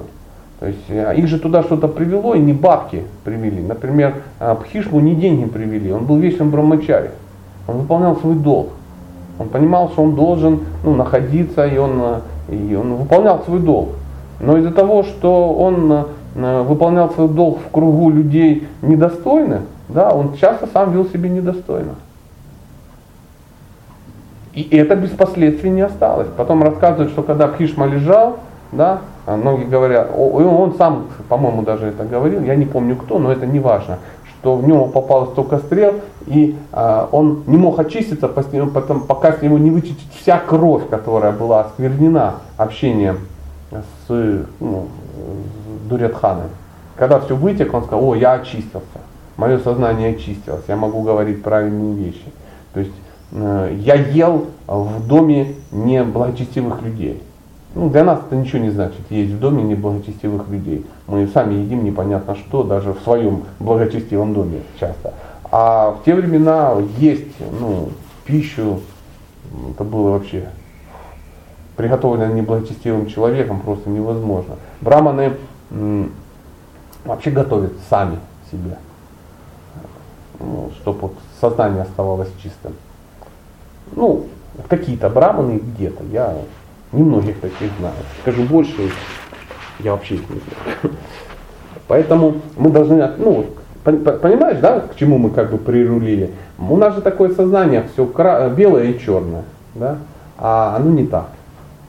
Сознание не черно-белое. Сознание, ну, ситуации всегда они вот, ну, какие-то. И э, ситуации, ну, я еще раз повторю, они для того, чтобы мы научились правильно поступать. Все эти э, хронические все эти истории, чтобы мы видели, что э, ну, как, как надо поступить достойно. То есть это был недостойный поступок, так не надо поступать. А есть другие примеры, так надо поступать. Например, те же пандавы, когда они уже шли в Гималай умирать, да, они оставили свою жену. Она шла, упала и умерла. Они не повернулись, ее никуда не потащили. И кажется, блин, ну как же так, опять, сколько ж можно. Но это уже все, это последний путь, люди шли умирать. И нам какой урок? Мы можем жить и семейной жизнью, можем надеяться на то, что в течение жизни нам будет помогать наш муж, наша жена, что-то такое. Но умирать мы будем сами. Никто там нам не поможет. Не надо рассчитывать, что кто-то поможет тебе умереть. Здесь уже это твой личный баджин будет. Жестковато немного, правда? Хотелось бы, чтобы они ее до конца точили на руках, меня, ну, передавая друг другу. Но вот видишь, вот так. Этот мир просто жестковатый. Ну, и мы знаем об этом. Может быть еще есть какой-то? У нас часы где-то висят? Да. Ага, я просто... 35 идет. 35. А, ну есть, да, еще чуть-чуть. Да, да пожалуйста. Какой смысл играл дудеть в раковину? Каждый почти там ну, такая традиция. Такая традиция, то есть это э, в далекие времена люди начинали битву по сигналу. То есть не так, ну, э, как современные войны ведутся. Надо максимально серьезно скрыть от противника свои намерения и ударить в самом э, неожиданном месте, э, самым внезапным образом. То есть вот этот вариант «иду на вы», там как там Святослав да, это делал, сейчас так никто не делает. То есть надо объяснить, что мы дружим, что это самое, а, ну и тому подобное, и потом ну, печень э, засунуть нафиг, чтобы человек умер. Ну, так, так войны все начинаются. То есть, э, но в, тогда они не так начинались. То есть, во-первых, участвовали только кшатрии. Мирное население не участвовало в войнах. То есть не было вот этих зондеркоманд, э, сожженных деревень, там, по минному полю какое-то население прогоняет, ну, ну какие-то странные истории. То есть собрались только к шатре. И э, первый раунд, был 18 раундов, 18 дней они воевали. Первый раунд начали, начали там в 7 утра, у-у-у, загудели, пошло рубилово. Потом у-у-у, солнце заходит, задудели, хоп, все сели и все. Ночью никто не дрался. Ничего такого не было. Порастягивали раненых, по этих самых э, убитых, э, всех как бы там, похоронили, сожгли, чем они там занимались. Сели, поели и легли спать, набираться сил. Завтра будет битва. То есть это был сигнал определенный. То есть это как гонг в в боксе. Можно а так сказать. когда в Химу, Хишму лежал и дрон там то ли убили, то э, э, уже не было сигнала, уже было все так э, нарушались. Нарушались. Но э, правила для того, чтобы они нарушались. Да, то есть, когда, ну, опять же, мы вернемся к тому, что все, все были личности. Ну, это люди люди. Это крутые люди, это продвинутые люди. Ну все же закончилось тем, что поубивали вообще спящих. То есть Абхиманию, э, э, а, Ашватхама, сын Дроны, то есть, э, ну, ну, Ашватхама, ну, крутой перец, по большому счету. Его отец, представляете, кто его отец? Дрона. Были ли, было ли образование и понимание какое-то у Ашватхама? Было, конечно. Но, тем не менее, вот э, такая вот иллюзия накрывает, он взял и поубивал спящих. И принес нам головы, да, и сказал, я всех убил. Даже, даже Дурятхана сказал, ты придурок просто. Дурятхана даже ему такое сказал. Говорит, ну насколько я дебил, ну ты вообще всех переплюнул. Как ты такое мог сделать? На что? Говорит, я хочу порадовать тебя, вот царь. Но он говорит, ты меня не порадовал, ты сумасшедший. Поэтому нарушались, конечно, знаете, почему мы не нарушаем ничего? Мы даже не знаем, что нарушать. Но э, все эти были нарушения, которые происходили, они были осознанными. Ну, то есть люди понимали, что они нарушают. Представляешь, какие страсти кипели? Ух. Ну и когда вот а, произошла вот эта вся битва, и Кишкира стал императором, да, то все, все жили мирно и счастливо. Да, конечно. Ну что, ну нет, в этом мире не бывает мирное счастье. То есть э, о ком мы речь идет? Кшатри не может жить мирно и счастливо. То есть не бывает такого, знаешь, как в свое время Хираньякша пришел к Варуне и говорит, пошли сражаться, выходи сражаться на смертный бой. Ну почему? Кшатри встретили. И Варуна ему говорит, старый я стал, я уже отошел от ратных дел. Пойди он с Вишну посражайся. То есть, ну, может быть, только на какой-то такой дикой пенсии переходили в разряд там, консультантов, да, там каких-то. Но все равно их там вывозили на эту битву, где-то они там в уголочке стояли и что-то консультировали. Сами уже не махали, не было никаких сил. Нет, у кшатриев не было такого понятия мирная жизнь. То есть э, мирная жизнь это затишье перед новой битвой. Поэтому и умирал Кшатри, должен был умереть ну, достойно. То есть падая, он, знаете, как кодекс самурая. Когда тебя убили, ты падаешь, ты должен упасть так, чтобы саблей все равно еще махнуть и убить еще кого-то. Вот это. Счастлив Кшатри, которому возможность сражаться приходит сама собой. То есть они вот жили от, ну, от битвы к битве. То есть э, огромное количество людей во время этой битвы были в каком состоянии? Они приехали сражаться. Им даже было все равно за кого. То есть они понимали, что происходит крутое мероприятие. Знаете, вот сейчас есть такое новое такое нововеяние, такие реконструкции. Да, там, ну, одевают форму, там, ну, э, долго ее реконструируют, куда-то выезжают, и там разыгрывают какие-то сражения разыгрывает. И там совсем не важно, ты там в немецкой форме или в советской форме, что ты за тех или за тех. Сам факт, что ты участвуешь в действии. Никто не говорит, что если ты ну, в форме вермахта туда приехал, что ты фашист и разделяешь идеи национал-социализма э, Гитлера, например. Нет. Ну, и здесь такая тема. Они многие приехали, а многие попали на эту битву, их просто Дурятхана раньше встретил и а, уважил. Он говорит, вы куда? Мы едем на Курукшету сражаться. Мы слышали, что будет такая битва. Он говорит, ну вот то-то, то-то, то-то. Да, конечно. И они на его стороне сражались. Э, Драгиды, э, воины э, Двараки, они сражались на стороне Дурятхана. Пришел Дурятхана к Кришне, ну, и был, ну, знаете эту историю, был выбор. Он мог взять, ну, то есть у них были отношения, у Кришны были отношения, тем более у Дурятханы были очень хорошие отношения с Баладевой, братом Кришны. Очень близкие, дружеские отношения. Не спрашивайте почему. Ну, так было. Так было. И вот случилось так, что а, пришел и Арджуна, и пришел Дурятхан а, выбирать, ну, ну, призвать его к себе, на свою сторону. И Кришна говорит, я не могу разорваться, я же не могу воевать на обеих сторонах. Поэтому давайте, с одной стороны буду я, с другой будет моя армия. И вы сами выберете, что вам больше нравится. И Дурятхан говорит, я могу армию взять, если никто не против. А Арджуна говорит, ну классно, я тоже не против. А мы возьмем Кришну как советника. И не прогадали оба. То есть каждый взял то, что, ну, то, что нужно. Там в те времена были немножко такие странные, мало нам понятные э, правила. Знаешь, вот люди как-то жили, вот, э, у нас вот все либо белое, либо черное. Есть фашисты и не фашисты, герои. Оказывается, и среди фашистов было много героев. И среди героев было много фашистов. Приблизительно так. Все очень перемешано. То есть у каждого был свой выбор. И пример Ююцу, ну, тому подтверждение. Он сделал свой выбор. Он говорит, не-не-не, ребята, умереть надо ну, в одном строю с Кришной. Я на ту сторону. И заметь, ему в спину никто не выстрелил, пока он переходил. Это не то, что он там перебежка, а в него там ну, 400 миллионов человек выстрелили.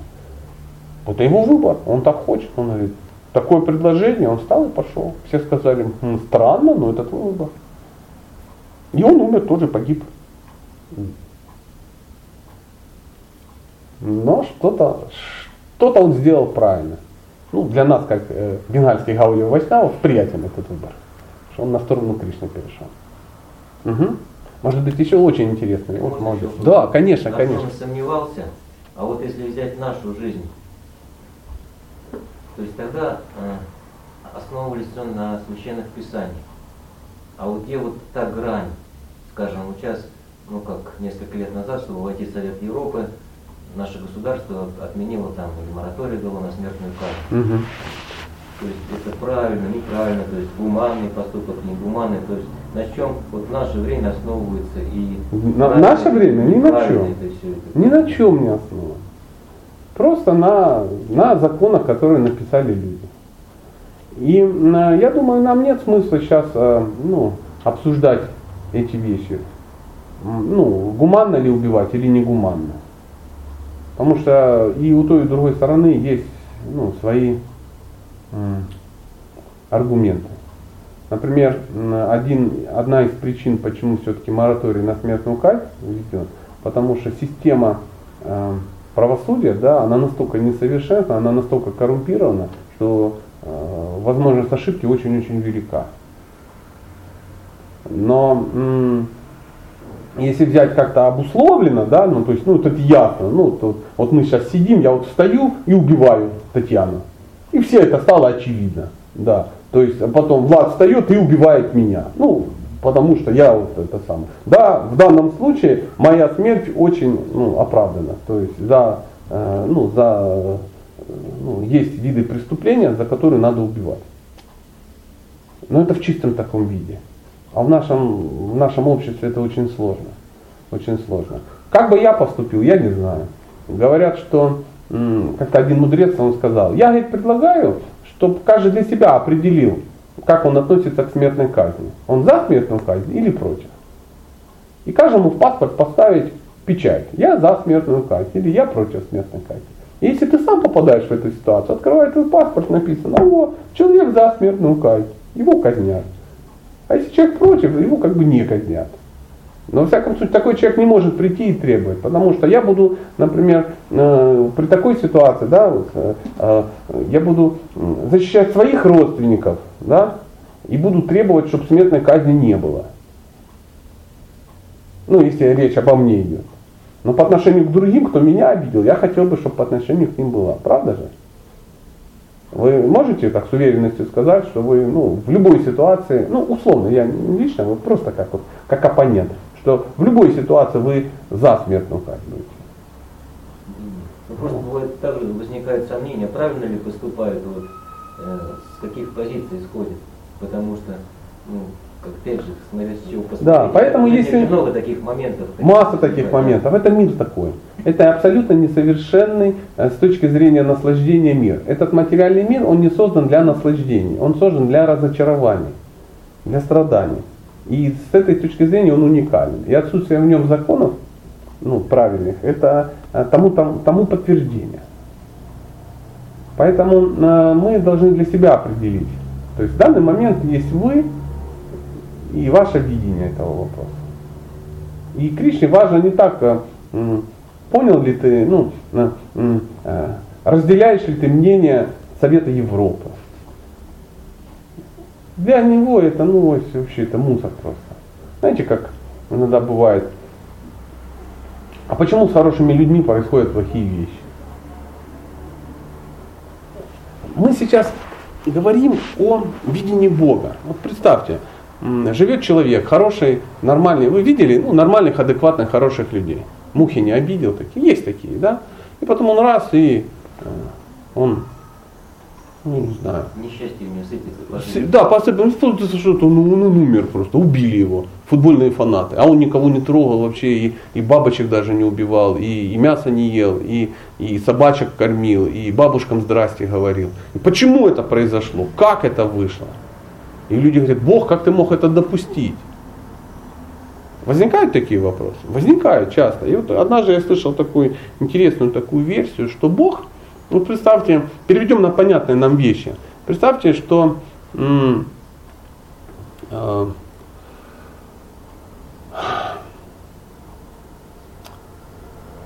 ну, например, возьмем Стив Джобса, например. Да, он изобрел какую-то э, систему.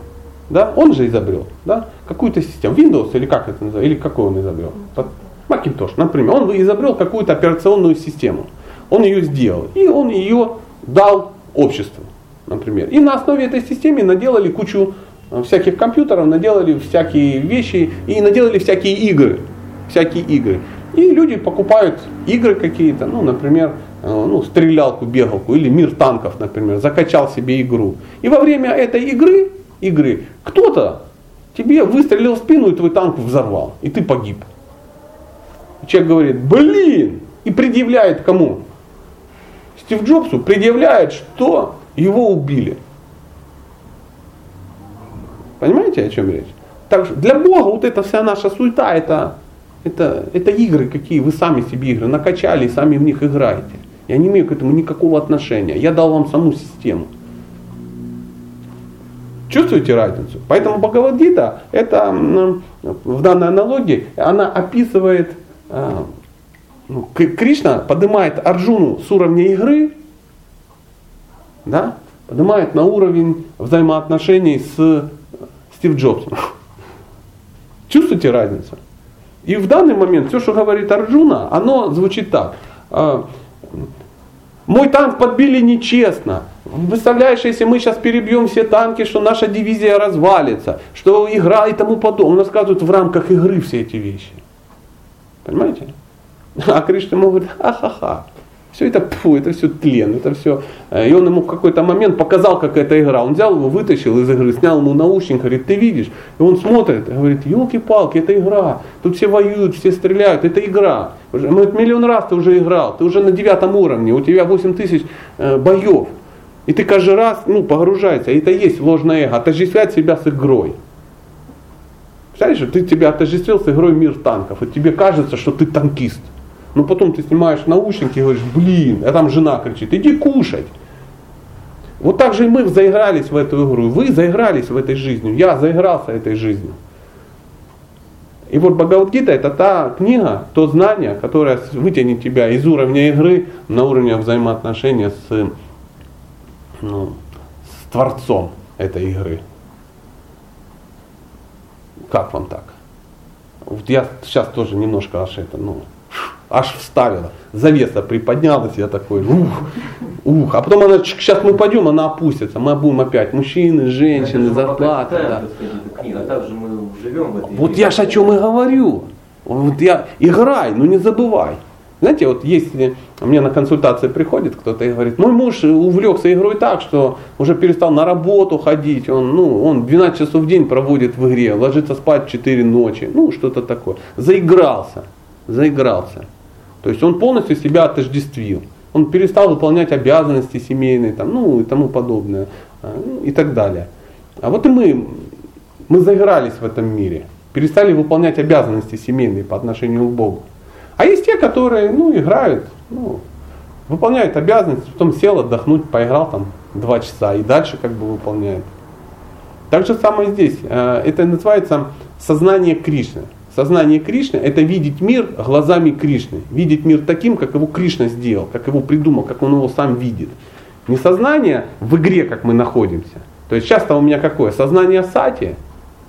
Я мужик, я там, мне 41 год, я там такой-то, такой-то, я вижу этот мир, как ко мне относится, как я отношусь, у меня тут какие-то отношения. Но это не имеет никакого отношения к самому Кришне. Вообще никакого. И он говорит, в этой игре, в этой игре, левой абсолютной игре, ты можешь развить определенные качества, правильные. Ты не забывай, что это игра. Так же, как ребенок играет, да, в игре, играет на танке, он ездит, но играя на танке, он может развить в себе честность, он может э, справедливость.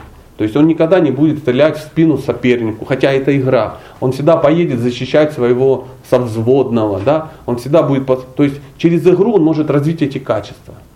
И вот Кришна хочет, чтобы мы через игру, через эту жизнь э, развили настоящие качества. Они, сама жизнь иллюзорна, но качества настоящие.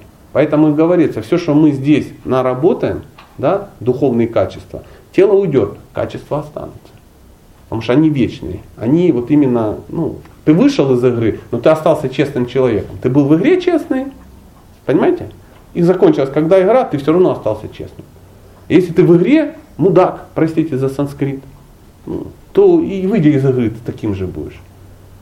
Поэтому этот мир, это игра, в которой мы можем развить какие-то качества. Она не серьезна, она не настоящая, но она, э, ну, она есть и в ней мы можем развить.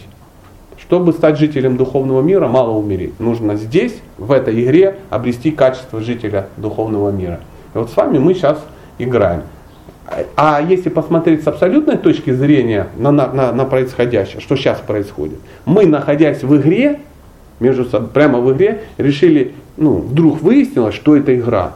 И вот, пацаны, вы не увлекайтесь, эта игра очень важная, очень серьезная. Но давайте не забывать о том, кто эту игру создал и для чего.